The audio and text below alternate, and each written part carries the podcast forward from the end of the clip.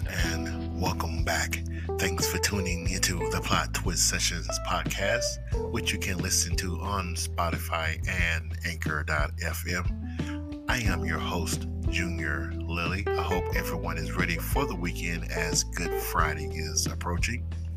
And while I am on the good foot, here's a preview of what's to come on the next installment.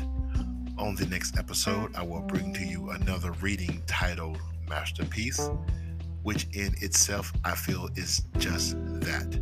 The entry will reflect on words of wisdom painted onto the canvas of art. The reason for the title Masterpiece is to give the reader a concept of thought that expands outside the realm of intellectual opinion, meticulously crafted by the writer to keep the reader intrigued for more. With that being said, I cannot wait to bring you the topic of conversation via spoken word before I close out, allow me to share another concept or thought that you can sleep on. When you change your attitude, you change your mood. When you change your outlook, you change your perception. When you change your thoughts, you change your direction. Thanks for listening. I am the man, the myth, the legend, Junior.